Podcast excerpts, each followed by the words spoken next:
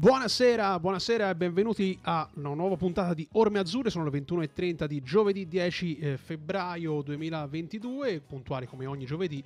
Vi terremo compagnia per un'oretta circa. Vi ricordiamo che potete scrivere al 371 334 9248 per intervenire in diretta e saremo lieti di leggere i vostri messaggi. Questa sera in studio con me Alessio Cocchi. Buonasera Alessio, ciao. Ciao Ale, buonasera a te, ben trovato perché l'ultima volta che sono venuto qua io tu non c'eri, ero con, ero con Marco Politano, quindi ben trovato per quanto mi riguarda, ben trovati ovviamente a tutti i nostri ascoltatori, spettatori, lettori di pianetempoli.it, ventunesima puntata di Orme Azzurre che arriva in una settimana secondo me molto importante, poi ne parleremo perché secondo me, come abbiamo scritto anche oggi su pianetempoli.it, la gara che ci aspetta domenica contro il Cagliari di quelle, di quelle importanti, di quelle che potrebbero eh, tracciare la via e veramente creare uno spartiacqua importante nella stagione azzurra. Parleremo di questo, parleremo un po' anche del momento generale della squadra, eh, questo andamento altalenante tra i risultati ottenuti in casa e quelli fuori casa. Anche qua oggi abbiamo fatto un pezzo sul pianeta Empoli andando a, a, ad evincere che i punti fatti fuori casa sono addirittura il doppio, il doppio esatto. rispetto a quelli fatti in casa. Un andamento da qualificazione in Europa League fuori casa e da lotta per non retrocedere seria prendendo le, le, gare in casa. Parleremo anche di primavera perché insomma, ieri eh, gli azzurrini di Mister Boucher, nonostante la, la, sconfitta, hanno comunque scritto un'altra pagina bellissima in questa annata incredibile che ci ha visto eh, giocare la Youth League, quindi la Coppa dei Campioni eh, riservata alle squadre primavera. L'Empoli, lo sapete, ha perso ieri 5 a 3 contro una grande del calcio europeo come il Borussia Dortmund, una gara bellissima, pirotecnica, con eh, i nostri ragazzi che veramente sono usciti non a testa alta ma a testa altissima lottando fino all'ultimo secondo. E anche se il punteggio a quel punto ci vedeva sconfitti provando a segnare quel quarto gol che in qualche modo avrebbe potuto mettere paura agli avversari. E insomma, faremo tutti questi ragionamenti insieme ovviamente ad Alessio Giorgetta ma anche a degli ospiti che contatteremo telefonicamente, compreso il collega di Cagliari, per appunto raccontarci poi le ultime che eh, arrivano dalla, dal capoluogo eh, sardo. Eh, poi parleremo anche un po' di eh, Cacace, perché oggi eh, questo ragazzo, l'oggetto del mistero, anche se poi l'abbiamo visto in campo contro il Bologna, è stato presentato alla stampa, ha parlato, eh, non vi faremo sentire, lo, lo, dico subito, degli stralci della conferenza perché Kakashi non parla l'italiano, eh, c'era un traduttore, quindi diventerebbe anche brutto da ascoltare, però torneremo sulla conferenza, eh, leggeremo alcuni, alcuni, passaggi di questa e insieme li commenteremo. Però Ale partirei da una considerazione generale no, del momento dell'Empoli, un momento che rimane positivo anche se in una leggera flessione di risultati e adesso credo sia arrivato un po' il momento di dare una sterzata, non dico per chiudere il campionato perché di gare ce ne sono ancora tante, però di mettere una seria ipoteca su questa salvezza. Sì, eh, è arrivato il momento di, di, di, di, fare sul serio, non che, non che fino adesso non, non, lo abbiano fatto i ragazzi di, Mister Andreazzoli, però insomma diciamo che eh, le ultime 4-5 partite ci avevano fatto un po' tremare da una parte perché insomma si, si iniziava a vedere un po' di tentennamento, eh, si iniziavano a vedere un po' minate quelle certezze che invece fino a quel momento erano state appunto mh, mm, le, le, certezze che hanno fatto la fortuna di, di, di, questo, di questa annata eh, dell'Empoli. E invece devo dire che con l'ultima partita giocata gli azzurri sono tornati un po' a, a tirar fuori quella grinta, soprattutto quella spensieratezza eh, che, che, si era vista appunto fino a 4-5 partite fa. È vero, è vero, è vero. Eh, che era un po' venuta meno nelle ultime venuta, gare, esatto, Era un po' venuta meno e quindi eh, mi ha fatto molto piacere l'ultima gara perché eh, se ne parla spesso, no? Quando entri in quel loop lì poi è difficile anche uscirne, no? Quando eh, la squadra girava bene, aveva appunto era spensierata, aveva le, Poi come si dice, vincere, vincere aiuta a vincere, vincere no? e quindi quando insomma c'era un po' da, non dico da preoccuparsi, però da, da, da alzare un po' le antennine, no? E, e, invece l'ultima partita, ripeto, è stata abbastanza eh, confortante da questo punto di vista. E... Un'ultima partita che ha dato secondo me anche delle, delle risposte eh, ad alcuni quesiti uno su tutti quello che arriva dal mercato, no? la partenza di Ricci che ha fatto sicuramente molto clamore perché nessuno onestamente se l'aspettava a gennaio, anche se poi Accardi ha spiegato molto bene e in maniera molto lucida no? il perché di questo movimento e tra le motivazioni, tra i perché, eh, c'era il fatto di avere la consapevolezza che in casa ci fosse chi potesse mantenere diciamo quasi intatto insomma l'equilibrio e, e, il livello che Ricci aveva portato. Mi riferisco ovviamente ad Aslani e Aslani è stata una delle risposte positive buone e belle che sono arrivate da Bologna. Concordo concordo come sono state positive eh, gli ingressi no, dei, nuovi, dei, nuovi, acquisti soprattutto appunto Cacace ne parlavamo prima è entrato non facendo rimpiangere eh, Parisi, anzi assolutamente. Eh, Parisi non ha fatto una, ha fatto una buonissima partita, partita, veniva da un esatto, infortunio, questo era, va detto. Era, eh. era appena rientrato, quindi anche però, lui deve riprendere il ritmo, però comunque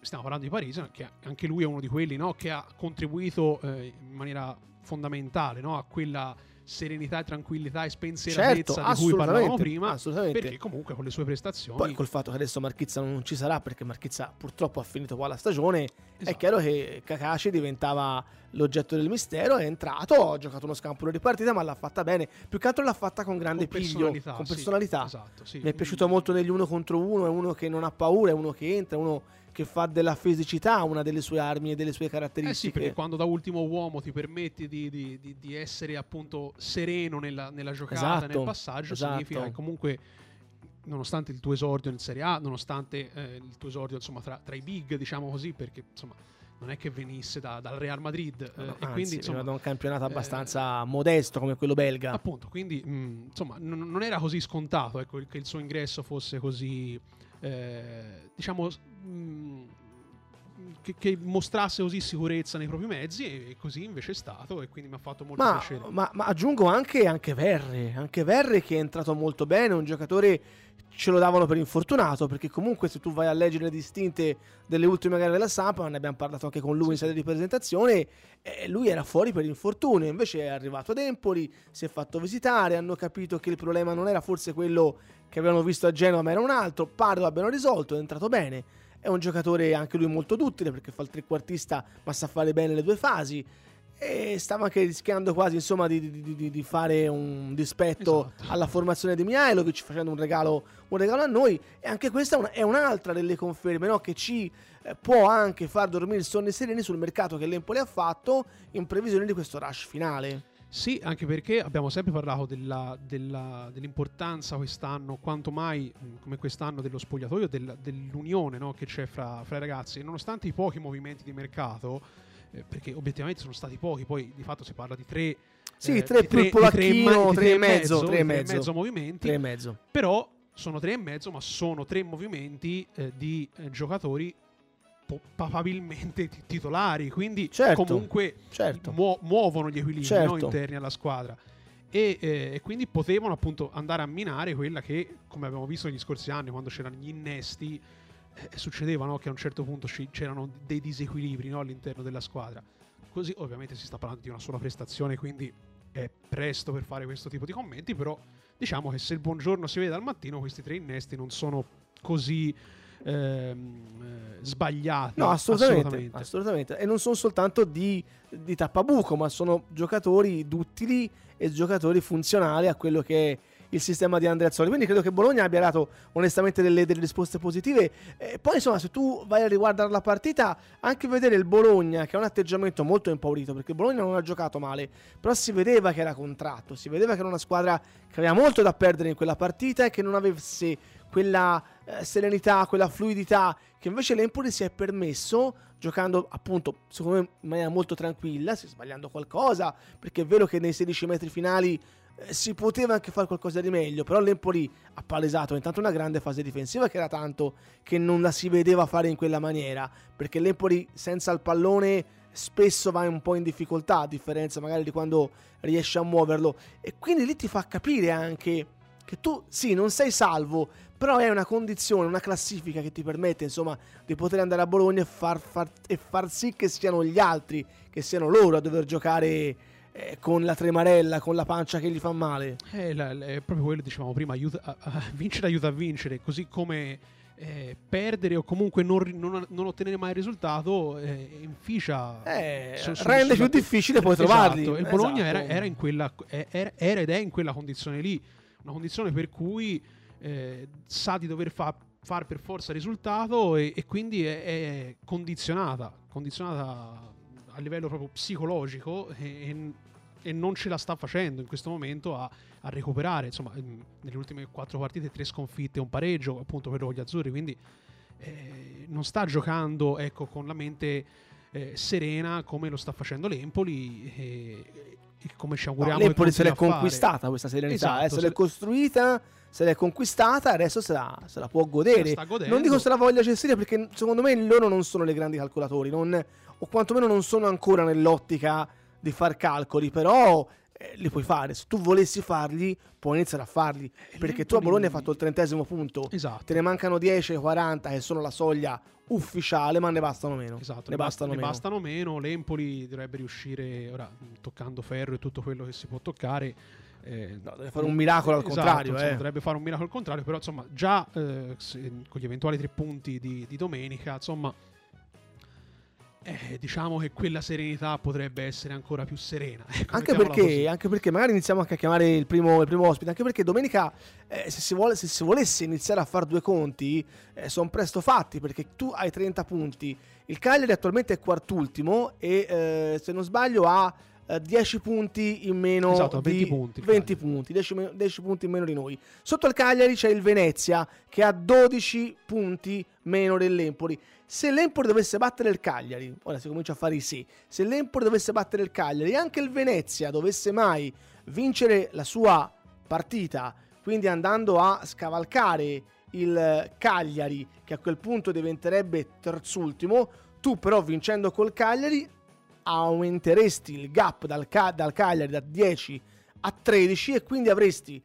13 punti di vantaggio dalla formazione sarda a quel punto terzultima, so che sono congetture, però eh, per fare due conti che iniziano a, anche ad essere importanti e la statistica, la storia ci dice che nessuna squadra è mai retrocessa avendo più di 12 punti, anzi più di 11 per essere precisi, punti di vantaggio rispetto alla terzultima a 13 giornate dalla fine della stagione. Quindi se l'Empoli batte il Cagliari non dico che sia gioco, partita, incontro, però ci si va molto molto molto vicino perché a quel punto i numeri diventano importanti, diventano impor- diventerebbero importanti i 33 che avrebbe l'Empoli a quel punto in cascina, diventerebbero importanti eh, i soli 20 che resterebbero al Cagliari, diventerebbe veramente importante la forbice che si andrebbe a creare tra Empoli e terzultima.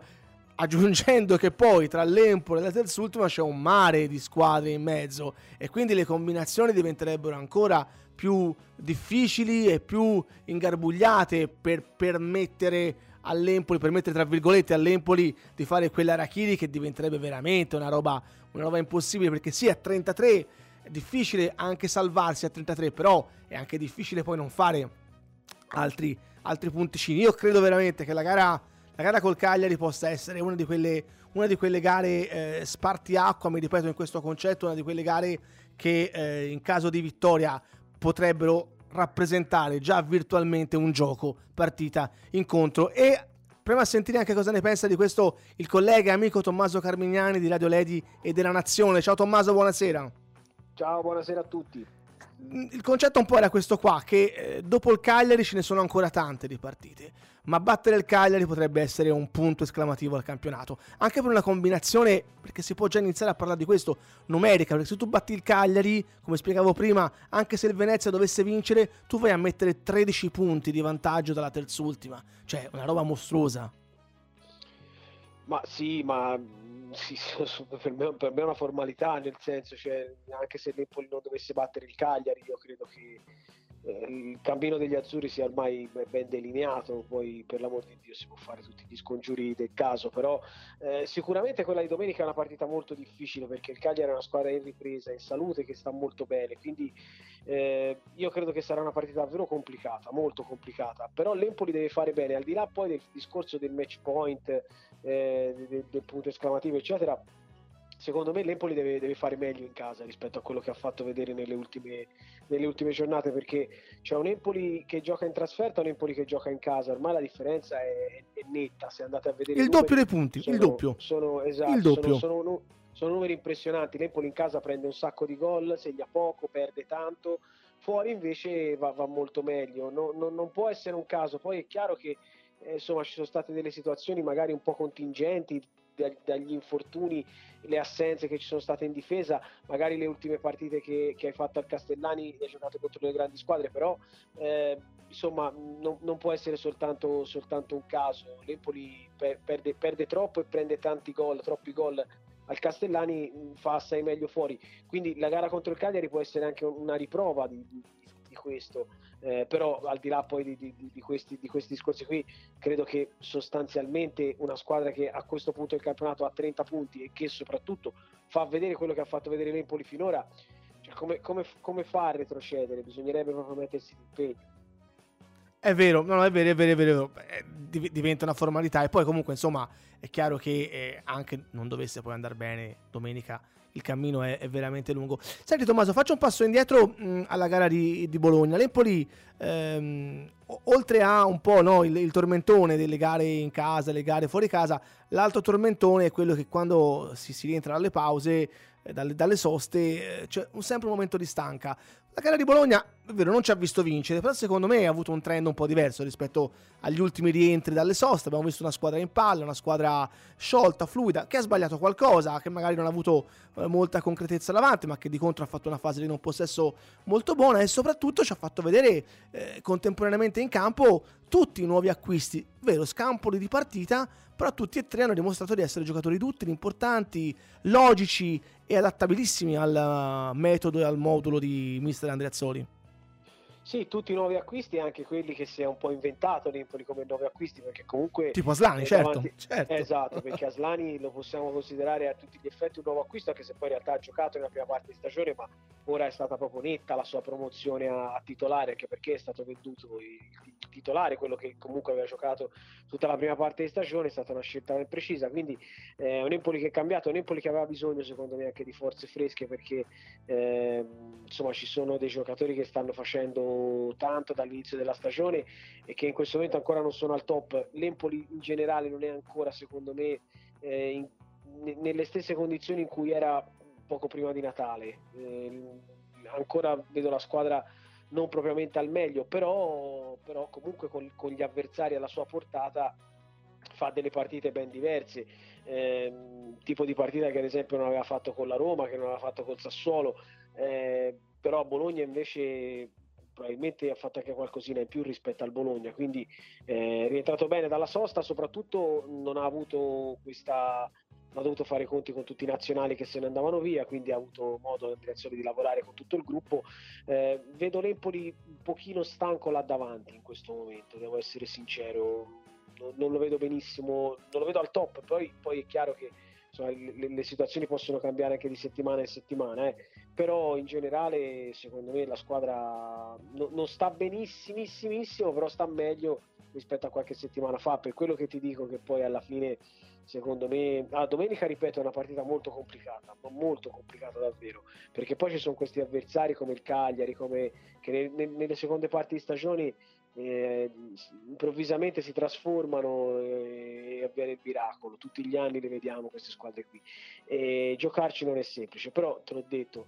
Eh, è una squadra che comunque mi sembra in crescita anche l'Empoli rispetto al, al, al diciamo, rientro dopo la sosta invernale. Però di contro voglio provare a fare un po' l'avvocato del diavolo a favore dell'Empoli. Di contro il Cagliari non potrà, penso io, venire al Castellani a fare tanti, tanti calcoli, tanti ragionamenti e tante eventuali barricate. Dovrà provare a giocarsela, anche perché insomma si è quart'ultimo, il Venezia gli è attaccato alle costole, deve fare punti il Cagliari se vuole strappare il biglietto per la prossima Serie A e questo si traduce in una, tra virgolette sia chiaro, però facilità di sviluppo per la manovra azzurra.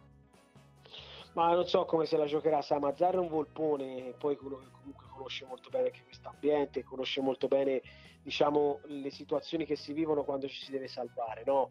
Eh, sicuramente il Cagliari non deve perdere a Empoli, questo per loro sarà molto importante perché riuscire a trovare la continuità quando fai dei risultati importanti come hanno fatto loro vincendo anche a Bergamo, poi devi trovare continuità, devi dare valore no, ai risultati. E quindi il primo obiettivo del Cagliari sarà non perdere a Empoli, però poi è chiaro che secondo come si mette la partita loro proveranno inevitabilmente, indubbiamente a vincerla, però non penso che vedremo un Cagliari all'arrembaggio, anzi eh, vedremo un Cagliari molto attento e molto accorto ed è, è, lì che dovrà stare attento l'Empoli perché in casa è, è, proprio questo che è mancato agli azzurri.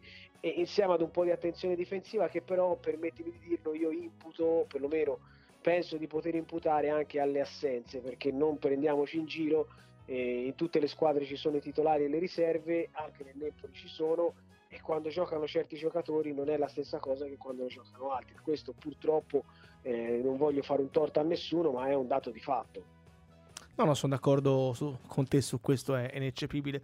Oggi Tommaso è stato presentato alla stampa questo, questo liberato Cacace, eh, un giocatore, non ti nascondo che quando eh, l'ultimo giorno di mercato, insomma, io ero eh, dietro, provare a capire, no? come, come, facciamo tutti quanti noi, nell'ultimo giorno eh, in particolar modo, a capire quelle che fossero le movimentazioni. Mi è arrivato all'orecchio questa voce, io onestamente non capivo, non capivo se fosse ignoranza mia, sia chiaro, è ignoranza mia, però se fosse una cosa veritiera, se fosse uno scherzo, se fosse una burla, se fosse qualcuno che veniva, non lo so, a fare un ruolo diverso dal calciatore, invece poi si è capito chi era, chi non era e è arrivato, oggi si è presentato un ragazzo con la faccia, con la faccia pulita, qualcuno ho visto scritto non sembra nemmeno un calciatore, sì in effetti non sembra un calciatore, però mi sembra uno molto quadrato, uno con le idee chiare, uno che non è venuto a fare una vacanza in Italia, ma questo mh, ha voglia di fare sul serio quello che sta facendo.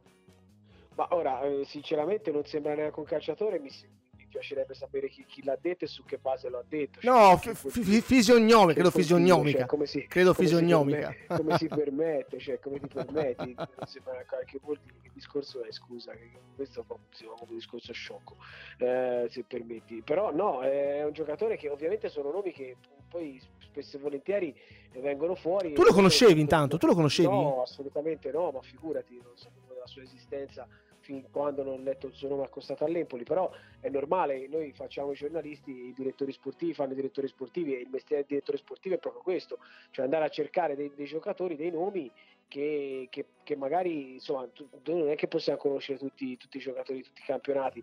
Poi è ovvio che spesso e volentieri quando si fanno queste operazioni si prendono giocatori forti, come può essere stato magari, vi ricordo un altro esempio eh, che fu eh, l'arrivo di Bennasser a Empoli, no? che spuntò dal nulla questo giocatore da, da, dalla Francia eh, di nazionalità algerina che giocava appunto, sì, cresciuto nel vivaio dell'Arsenal, però veniva dalla Serie B francese, eh, dove tra l'altro non aveva neanche impressionato, arriva dall'oggi al domani, poi ti accorgi che è un giocatore molto forte. Allo stesso modo, però, può capitare anche che arrivi Jakupovic o quell'altro, certo. ricordo come si chiamava il, il norvegese, norvegese, come era danese, norvegese, quello che poi andò alla Fiorentina, Rasmussen. Rasmussen. Che, eh, ecco, ma ce n'è tanti, quello, eh, Marcianic, eh, Mraz. Eh, sì, sì, cioè, l'elenco è lungo. Capito, perché poi qual è il problema? Rasmussen quando arrivò sembrava un giocatore di calcio, poi lo vedevi in campo e forse ti accorgevi che era un'altra roba. Quindi bisogna poi vedere Kakashi a quale categoria appartiene. Io penso che appartenga forse non alla categoria dei Benasser, non lo so, ma sicuramente alla categoria di quelli che, che, i calciatori lo sanno, fare, lo sanno fare anche molto bene, perché si è presentato bene, anche a Bologna è entrato bene, è entrato, insomma, mettetevi nei panni di questo ragazzo che comunque viene da un campionato minore, perché quello del Belgio è un campionato minore, senza offesa per, per, per, gli amici belgi, ma eh, insomma giocatori più forti, e ce ne sono tanti giocatori forti in Belgio, ovviamente di nazionalità belga, ma in Belgio non ce ne gioca neanche uno, credo. Sì, poi giocava anche in una squadra di bassa classifica, tra l'altro. Eh. Esatto, eh. esatto, esatto. Però, cioè, non era nell'Underlecht per capirci. Esatto, arriva, arriva da un campionato eh, minore, da, da, un paese che è veramente dall'altra parte del mondo, ragazzo giovanissimo, eh, arriva in Serie A, entra dentro, un momento delicato della partita e ci è saputo stare. E se l'hanno messo dentro Andrea Zoli che tutti quanti noi siamo penso tutti d'accordo sul fatto che non sia uno sciocco e nemmeno un kamikaze se lo ha buttato in campo perché comunque aveva visto in quei 2-3-4 giorni di allenamento che sono pochi aveva visto qualcosa. Quindi se in 3-4 giorni già aveva visto un qualcosa di sufficiente a convincerlo a mandare in campo e questo mi fa ben sperare che sia un giocatore forte. Poi ovviamente lo dobbiamo vedere, lo dobbiamo vedere all'opera però è un Empoli che fa, fa, queste operazioni pensando al presente ma soprattutto pensando anche al, al, al, futuro. Poi abbiamo sentito comunque il direttore sportivo Accardi dire che eh, lo seguivano da due anni che era un'operazione già prenotata per giugno anticipata perché eh, Dix eh, non è voluto venire perché comunque pensava e sperava di, di, trovare qualcosa di meglio non voleva venire a fare la riserva E qui insomma c'è, c'è, della programmazione dietro, poi è ovvio, bisogna programmare, spesso si programma bene, a volte si programma male, quello però eh, non, eh, non, non, non, si può dire a, a priori, no? Intanto l'Empoli deve fare le cose coerenti con quello che è il suo modo di essere. E secondo me andare a prendere un giocatore giovane a gennaio da inserire piano piano e poi valutare perché questo ti consente cioè l'Empoli è una grande fortuna c'è il fatto che si sia guadagnato già praticamente tre quarti di salvezza in, un girone poco più eh, ti consente di affrontare il ritorno già pensando a programmare la prossima stagione è vero, è vero, valutare, vero valutare Aslani, valutare Aslani se può essere già il titolare per l'anno prossimo, valutare se Kakashi può fare il titolare, perché tanto Parisi a giugno va via, questo lo sappiamo tutti, eh, cioè valutare se Kakashi può essere già il titolare per l'anno prossimo o se invece a giugno avrai bisogno di un terzino, cioè sono tutte queste operazioni che l'Empoli fa in prospettiva. Eh, io me, me, la sarei aspettata e me l'aspettavo anche davanti un'operazione di questo genere, perché comunque davanti l'Empoli perderà, tu, perderà i suoi due attaccanti a giugno, cioè Pinamonte e Cutrone, eh, però quello insomma, lo, sanno, lo, sanno, loro, magari per gli attaccanti il discorso è rimandato a fine stagione, però c'è, della programmazione dietro l'operazione Kakashi, l'operazione importante, 3 milioni di euro il riscatto, quindi non sono noccioline. È vero, assolutamente. Tommaso, grazie mille, come sempre preziosissimo, io ti ringrazio per il tuo contributo, buon lavoro alla Nazione Radio Leri, Tommaso Carmignani. Grazie a voi, grazie. Ciao Tommaso. È vero, è vero, hai detto una cosa giusta Tommaso, la, la, la programmazione che quel fattore Alessio che sta eh, contraddistinguendo l'Empoli da qualche anno. L'Empoli ha sempre avuto un, occhio lungo, poi non sempre le cose ti vanno bene, per l'amor del cielo. Però ultimamente è vero, in questo bisogna dar merito a Raccardi, perché lo si può criticare, perché insomma io anche, anche, anche nelle ultime settimane, eh, soprattutto per via della cessione di Riccio, sono tornato a leggere tante no? di, quelle, di, quelle, accuse, di, di, di, quelle infamate, di quelle anche offese più o meno velate ad Accardi. Si può apprezzare o non si può apprezzare. Sicuramente Pietro, secondo me, ma questo lo sa perché io l'ho sempre detto, quindi non dico una cosa che lui non sa. Eh, si, si, si, vende male al pubblico. Secondo me lui si vende male al pubblico. Però è un direttore sportivo che ha venduto bene i giocatori. Magari si vende male lui, ma ha venduto bene i giocatori ha fatto quasi sempre acquisti funzionali. Qualcuno l'ha cannato? Sì, porca miseria, qualcuno l'ha cannato. Però i, i grandi cannamenti non li ha fatti lui. Perché se poi. I grandi Cannamenti insomma venga da quell'epoca dove l'Empoli le, aveva 3 4 fatti Pescini, esatto. perché se io penso al più grande bluff dell'Empoli che è Lagumina, non me ne voglia Nino, ma Lagumina è il più grande bluff dell'Empoli, anche perché ad oggi rappresenta l'acquisto più oneroso no? della centenaria della storia dell'Empoli, Lagumina l'ha fatto, l'ha fatto Pescini, non l'ha fatto, non l'ha fatto Accardi. Quindi eh, Accardi è un ragazzo che sta lavorando, lavorando bene, sta lavorando con oculatezza, sta cercando di mettere i pezzi giusti al posto giusto e sta lavorando come lui sempre ricorda anche a microfoni spenti, nell'interesse dell'Empoli, cioè tutto quello che lui fa, anche se qualcosa può non piacere, e qualcosa può non piacere, lo fa nell'interesse dell'Empoli e se guardiamo l'era di Accardi ad oggi, il risultato peggiore che ha fatto Accardi è il settimo posto di, la, della Serie B di due anni fa, perché la retrocessione dalla A alla B la, la, tengo sempre più alta di un piazzamento in Serie B, perché comunque sei sempre in Serie A puoi retrocedere in B come Empoli. Il peggior risultato fatto da Cardi è un settimo posto in Serie B, quindi insomma credo che sia poco. Eh no, mm, no, anche perché poi mm, appunto negli ultimi anni invece... Eh, insomma, quello che se, se qualcosa doveva, doveva, dimostrare, credo abbia dimostrato insomma, che, che, il suo lavoro lo sa fare, lo sa fare come. Quindi eh, sono d'accordo con te magari sul fatto che può non, non rimanere simpatico per, per, insomma, per, i suoi modi, per come si è imposto. Sì, ma poi anche lei è soggettiva, perché, è soggettiva, perché io anche lì posso dire, uno mi dirà, ma io non, non, lo so, non lo vedo, ma io con card ci parlo a telecamere, microfoni spenti, una persona molto più simpatica di quanto poi non si possa far vedere. Ripeto, lui si vende male secondo me alla gente, perché dovrebbe, ma cosa che poi è carattere, dovrebbe tanto farsi vedere un pochino di più, perché poi quando parla parla bene, non parla male, le cose le spiega bene e le dettaglia, non è nemmeno di quelli che ci gira intorno, dovrebbe farlo un pochino di più e magari avere un contatto forse un pochino più diretto anche con la piazza, perché spesso, ecco in questo sì, ad Accade, ma un po' all'Empoli in generale da qualche anno a questa parte le orecchie vanno tirate perché l'Empoli si è un po' allontanato eh, da, da, dalla città, dalla realtà, un, si è un po' allontanato questa è una cosa sbagliata secondo me e Accardi è figlio di questa cosa, è dentro questa cosa, ma se Pietro si avvicinasse un po' di più e ci mettesse anche un pochino più la faccia, sono convinto che la gente capirebbe più chi è e anche lui verrebbe apprezzato maggiormente, non soltanto, anche se poi è quello che conta per le doti ottime da direttore sportivo. Sì, sì, ma sai, lì eh, si, parla di, si, parla di, carattere, ognuno, ognuno, ha il suo, ognuno, l'importante insomma è che, eh, che il DS Azzurro eh, faccia bene il suo lavoro e, e, e in questo, e que, insomma, questo è quello che dobbiamo commentare, stiamo commentando, lo sta, lo sta facendo più che egregiamente perché sta valorizzando insomma, i giovani, sta eh, facendo acquisti mirati, ne ha sbagliati. Insomma, nel computo tra acquisti fatti bene e acquisti fatti male, credo che sia ampiamente. Il conto torna più per quelli esa- fatti bene. Esatto, assolutamente quindi, insomma, sì. Insomma, da questo punto di vista c'è poco da dire.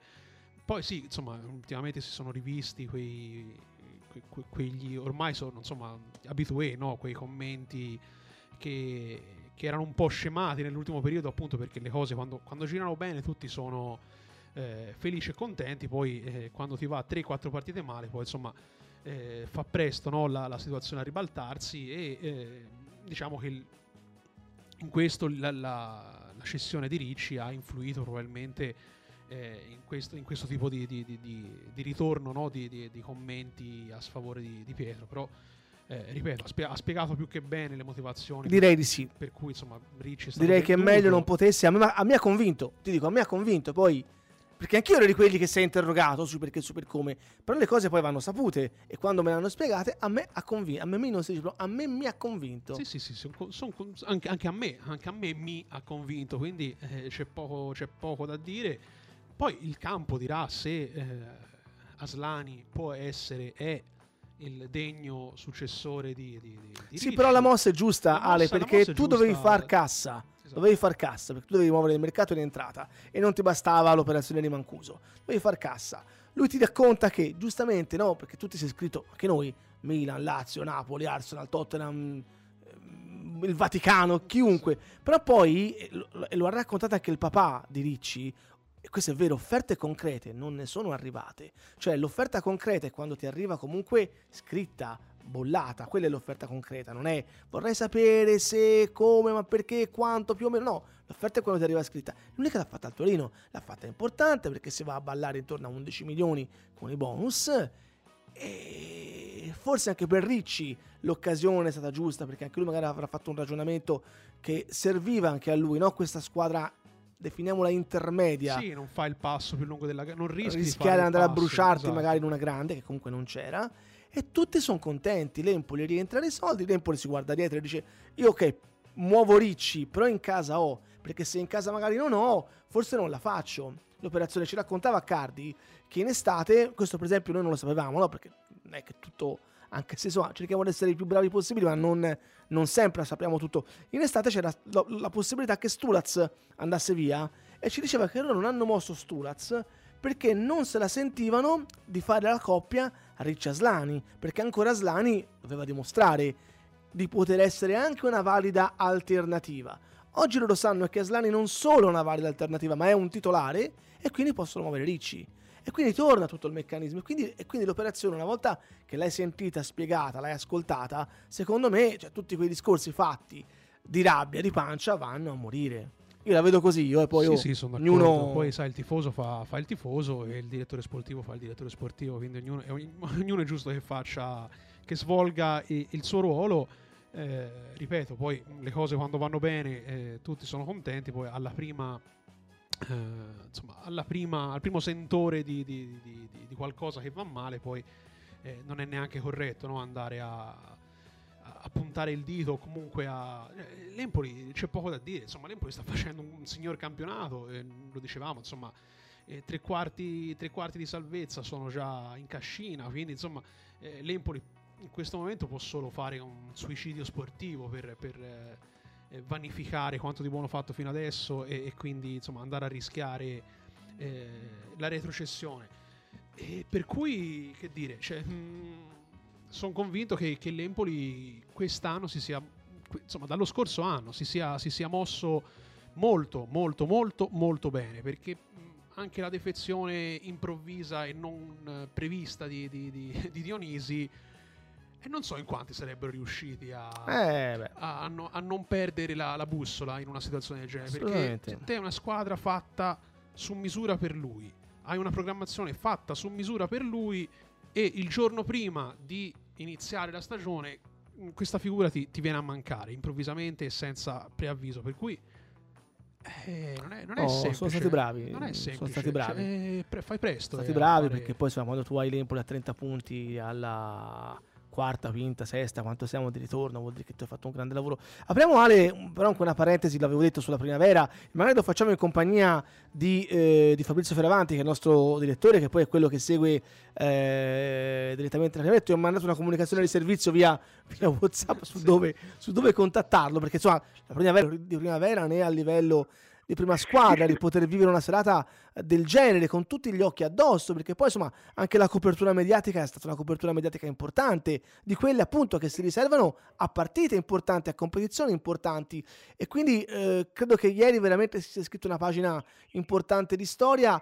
Ti chiedo eh, anche per poi voltare pagina cosa ti lascia personalmente, professionalmente, eh, come uomo che segue la primavera, come tifoso dell'Empoli, come uomo che conosce tanti di questi ragazzi, questa, questa parentesi, questa, questa avventura. Guarda, mi lascia un, un grande senso di commozione, in senso proprio etimologico del termine, cioè di copartecipazione a, a, a loro, cioè a quello che hanno fatto. Hanno fatto un percorso incredibile. Questa, questa, la partita di ieri, non ci dimentichiamo, è figlia di una vittoria di un campionato il 30 di giugno, è, è figlia di un percorso che questa squadra ha fatto in Europa, con, prima con, con il Domzale, poi con la Stella Rossa, quindi è figlia di un percorso importante che hanno fatto questi ragazzi e quindi mi lascia un senso di grande soddisfazione da un punto di vista di uno che segue queste squadre da tanti anni. È un livello altissimo al quale sinceramente non credevo che sarei come giornalista, come narratore dei fatti, non credevo sarei mai arrivato. Mi auguro di riarrivarci presto, ma la vedo estremamente dura, quindi mi lascia sensazioni belle, guarda, al di là del risultato purtroppo negativo. Chiusa, chiusa la parentesi Out League, eh, Fabrizio c'è però adesso da rimettere in sesto un, un campionato, un campionato eh, lungo perché siamo arrivati, se non sbaglio, al giro di boa, c'è tutto un girone di ritorno da giocare, ma l'Empoli, campione d'Italia, al momento è al play-out e dome- domenica, sabato, non so quando giocano, però so che giocano contro il Verona in quello che è uno scontro direttissimo, non diretto.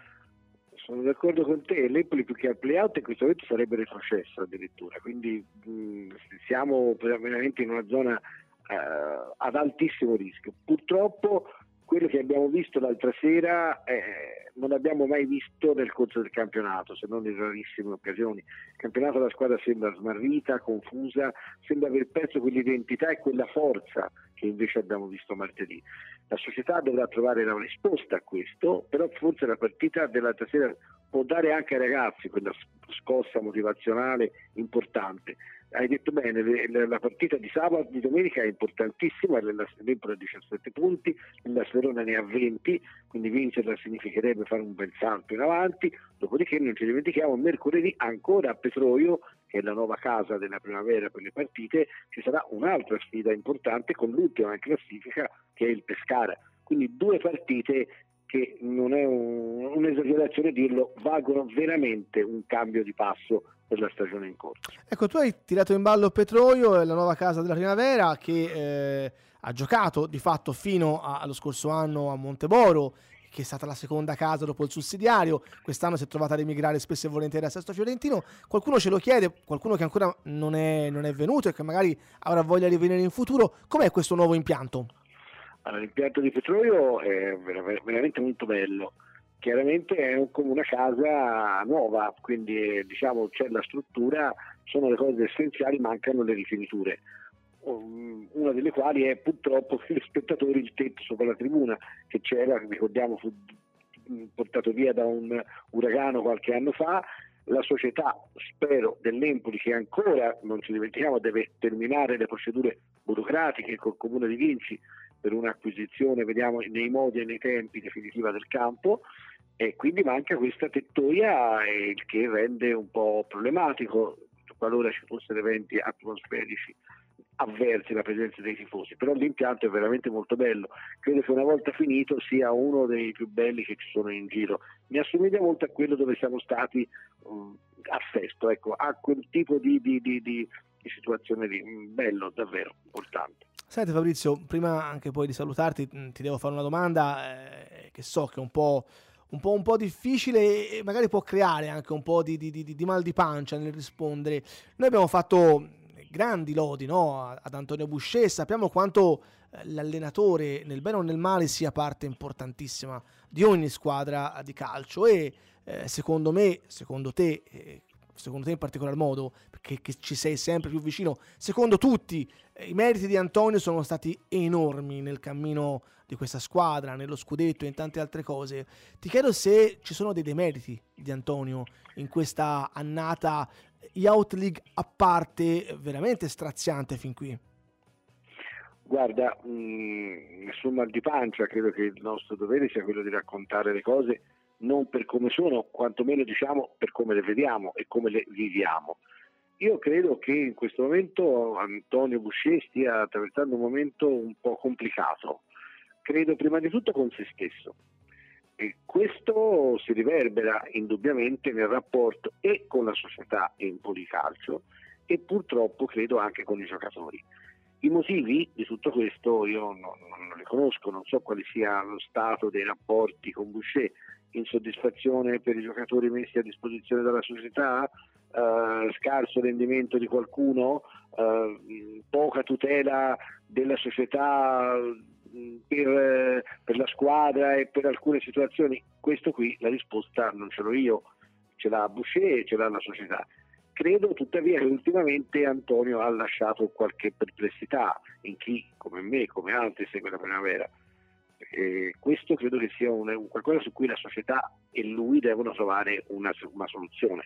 Quale sia la soluzione migliore lo decideranno loro, però sicuramente una situazione così non può continuare in questo modo perché ci sono delle cose che sono evidenti a tutti eh, e quindi vanno assolutamente affrontate e risolte. Questo lo deciderà la società come.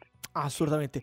Grazie mille al nostro direttore Fabrizio Fioravanti e buon lavoro. Ricordiamo che l'Empoli Grazie. appunto gioca domenica ore alle ore 12.30, quindi un orario da ora di pranzo. Quindi domenica si può fare la, la doppietta 12.30 a Petroio Primavera e poi alle 15 al Castellani per vedere esatto. Empoli Cagliari. E tu farai così, infatti, tu farai così. Io esatto, tenterò di farlo, almeno spero di riuscirci a fare tutte e Tu e Simone Gali dovreste far così.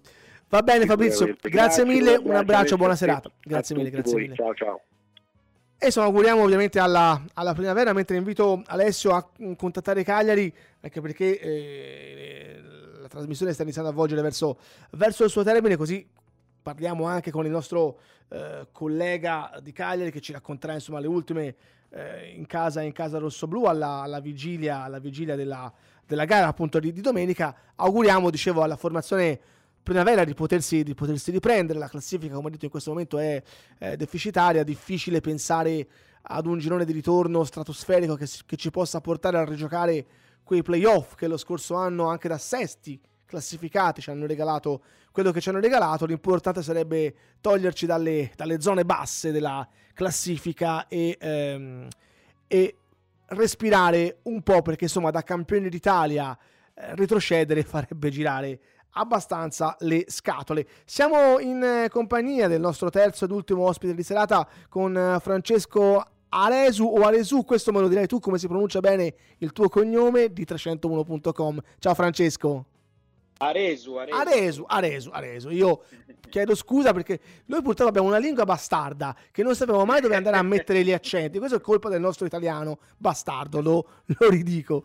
Senti Francesco, Empoli Cagliari, io ho fatto, ho fatto uh, due conti, chiaramente li sto facendo a pro dell'Empoli e, e chiaramente questo non va poi ad inficiare su quella che potrà essere la stagione del Cagliari, però per l'Empoli quello di domenica potrebbe già essere un match point per la propria salvezza. Io ti chiedo il Cagliari come la vive questa, questa gara?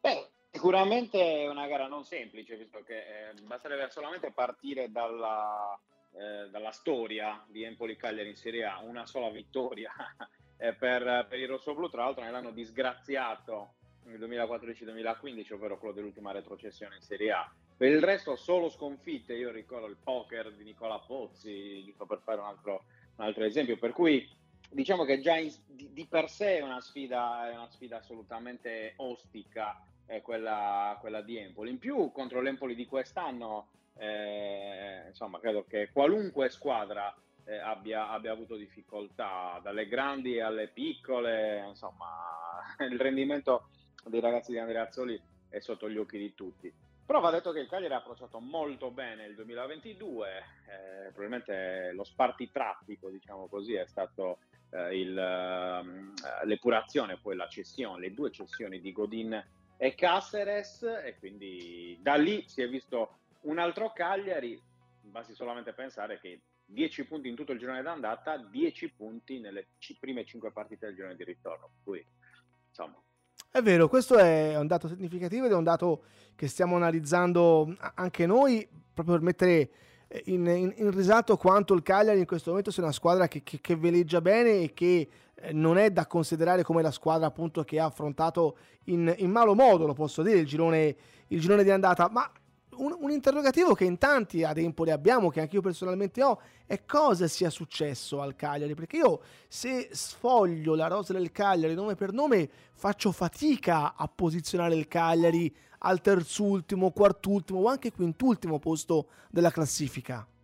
Guarda, è molto semplice, cioè, può sembrare una frase fatta, però davvero le figurine stanno bene sull'album dei calciatori, poi alla fine non ci puoi fare davvero troppo, troppo affidamento il Cagliari giuliniano, quindi quello dal 2014 in avanti, purtroppo ha avuto spesso questa tentazione. Il grande nome, magari anche per richiamare eh, qualche tifoso in più allo stadio, grandi giocatori con un passato importante, però magari con un presente e soprattutto un futuro assolutamente limitato.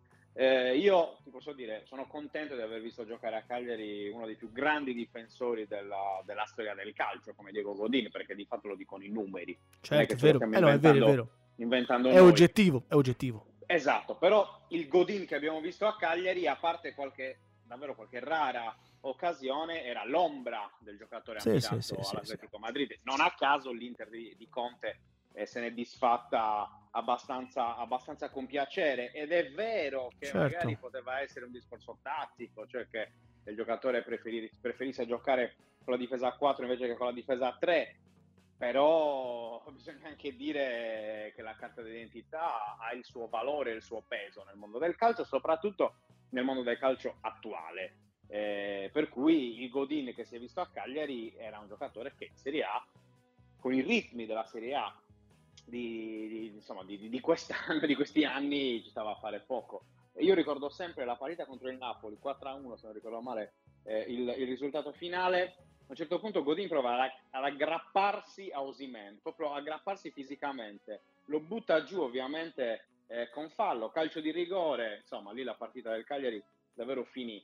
Ecco, lì sembrò davvero un po' il, no, il, canto del cigno. I titoli di coda che scorrono, no? Eh sì, eh sì, un grandissimo difensore, però poi... No, no, certo, fine... ma so cosa dici, perché anche ad Empoli abbiamo avuto su tutti Alberto Gilardino, da noi è rimasta un po' la, la, una storiella, una novella, Alberto Gilardino, campione del mondo, che arriva ad Empoli e smuove tutta l'opinione pubblica, tutta la stampa mai vista nemmeno ad Empoli, venuta quel giorno perché Gilardino era arrivato ad Empoli ed è stata una, la controfigura di se stesso. Quindi conosco bene questo tipo di, di, di, dinamiche che poi sì ti porta qualcosa in più all'inizio, ma poi ti va a togliere tanto, eh, ti va a togliere veramente Soprattutto tanto. Soprattutto bisogna pensare anche al discorso economico perché chiaramente un giocatore come Godin lo devi pagare, eh, dare, cioè fare un triennale a, a, Diego Godin in periodo di Covid post-Covid, chiamiamolo come lo vogliamo, perché insomma di fatto quando è arrivato Godin eh, si era nel, nell'estate inoltrata eh, della, della, dopo la prima ondata,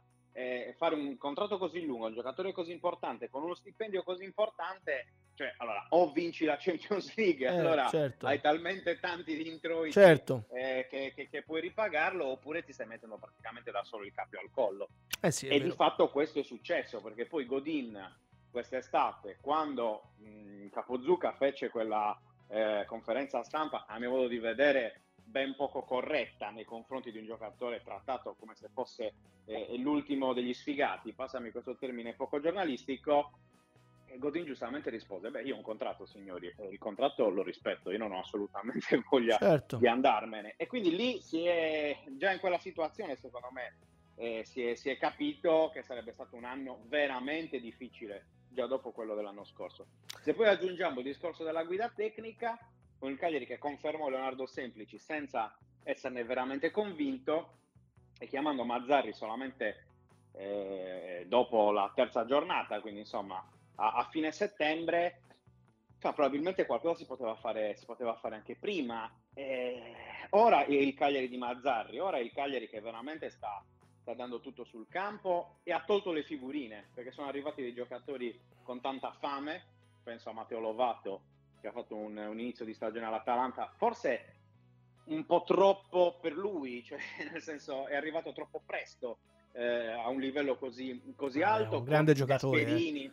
Parliamo sì, di, un, ve- di un ventunenne di, di, grande, grande prospettiva. Eh. Senza dubbio, però forse fare il salto dall'Ellas Verona direttamente alla Sì, può darsi che fosse stato, certo, certo, certo. Forse serviva un, un altro passaggio intermedio. Ed è chiaro che in una situazione totalmente difficile come era quella della difesa del Cagliari, ovviamente, come dicevi giustamente tu, un giocatore forse se non il migliore prospetto come difensore centrale. Questo è uno forte italiano, forte, secondo me questo è uno forte forte. Appunto, quindi è chiaro che arrivando in una situazione del genere a Cagliari, giustamente il suo valore, certo. il suo valore si vede. Certo. E quindi lì è cambiato tutto, cioè è stato un mercato secondo me un po' monco, perché qualcosa si poteva fare, si poteva fare molto meglio e soprattutto eh, nei tempi. Ok, è andata benissimo l'inizio con l'arrivo di, eh, di, di Lovato e, e, Goldaniga, però secondo me si poteva fare qualcosa, qualcosina di meglio. Poi onore a Mazzarri che è riuscito a fare veramente con, uh, con i fichi secchi un matrimonio che fino a, questo momento eh, sta veramente soddisfacendo tutti. Però sai, comunque il campionato è ancora lungo. Per cui Assolutamente. Vedremo. Senti, una curiosità. Eh, secondo me voi avete uno dei portieri più forti d'Italia, che è Alessio Cragno. Ma come state vedendo Vicario, che è arrivato quasi da reietto eh, e sta facendo un campionato strepitoso con l'Empoli, che ti dico sta seriamente valutando di andare a riscattarlo a 10 milioni? Guarda, io ti dico, mh, mm, reietto in realtà no, nel senso che i piani del Cagliari erano quelli, i piani iniziali del Cagliari erano quelli di vendere Cragno e fare di vicario il portiere del Cagliari titolare dei prossimi due o tre anni. Cioè questo era, era, il piano societario. Poi cosa è successo? È successo che Cragno non si è riuscito a venderlo perché probabilmente ha chiesto troppo, perché poi alla fine le squadre che si erano proposte non andavano bene neanche per, eh, per, per soddisfare i bisogni del giocatore e quindi di fatto sei cioè, hai vissuto questa situazione paradossale, cioè il quarto portiere della nazionale è diventato un peso, è diventato un problema e, a quel punto il giocatore che volevi, cioè su cui volevi puntare, che era appunto, che era appunto Vicario, eh, l'hai dovuto dare via perché giustamente non avrebbe fatto un altro, seco- un altro anno da secondo, perché già l'anno scorso secondo me nelle partite in cui aveva giocato eh, aveva fatto molto bene e poi è un giocatore che comunque ti ricorderai, no? Cioè, prima la Corte del Genoa, poi è arrivato sì, sì. all'Empoli. Era un giocatore che Cagliari comunque sarebbe riuscito a piazzare. Forse con quel ri- il riscatto così alto, inizialmente così alto, eh, il Cagliari pensava di aver messo una sorta di controriscatto, no? Cioè della serie... eh, Nessuno lo prende, certo, a quelle cifre, milioni, certo. Ok. E invece il giocatore, siccome, ripeto, è un giocatore valido, l'abbiamo visto anche eh, anche l'anno scorso si sta meritando. Eh, anche eh, perché pare che all'orizzonte poi ci possono essere compratori disposti a mettere più di quei 10 milioni e quindi a far far guadagno anche, anche all'Empoli. Quindi... Certo, ma se vivessimo ancora ai tempi delle, contro- delle comproprietà, sicuramente Vicario quest'estate avrebbe avuto una big ah, certo. eh, lì no? a, mettere, eh, a mettere quei 4, 5, 6 milioni magari già in tasca nel Cagliari, eh, cioè per, certo. per, portarlo, per, portarlo, via. Eh, però ecco, e chiudo il discorso sul Cranio, per me secondo me è uno dei giocatori, cioè dei portieri più forti che abbia avuto il Cagliari eh, in questi ultimi 30 anni. Insomma, io sono, io sono un grandissimo estimatore di Cranio, eh, guarda, io sono un grandissimo esatto. estimatore. È un bravissimo ragazzo, è veramente un'ottima persona e questo nel mondo del calcio non si può dire di tutto. No, assolutamente, sì? assolutamente. io non lo conosco, però sì? assolutamente. Conosco Appunto. i miei e ti dico quando li vedi quando sono bravi ragazzi e quando no, e si può esatto. dire di pochi che lo siano. Esatto, esatto.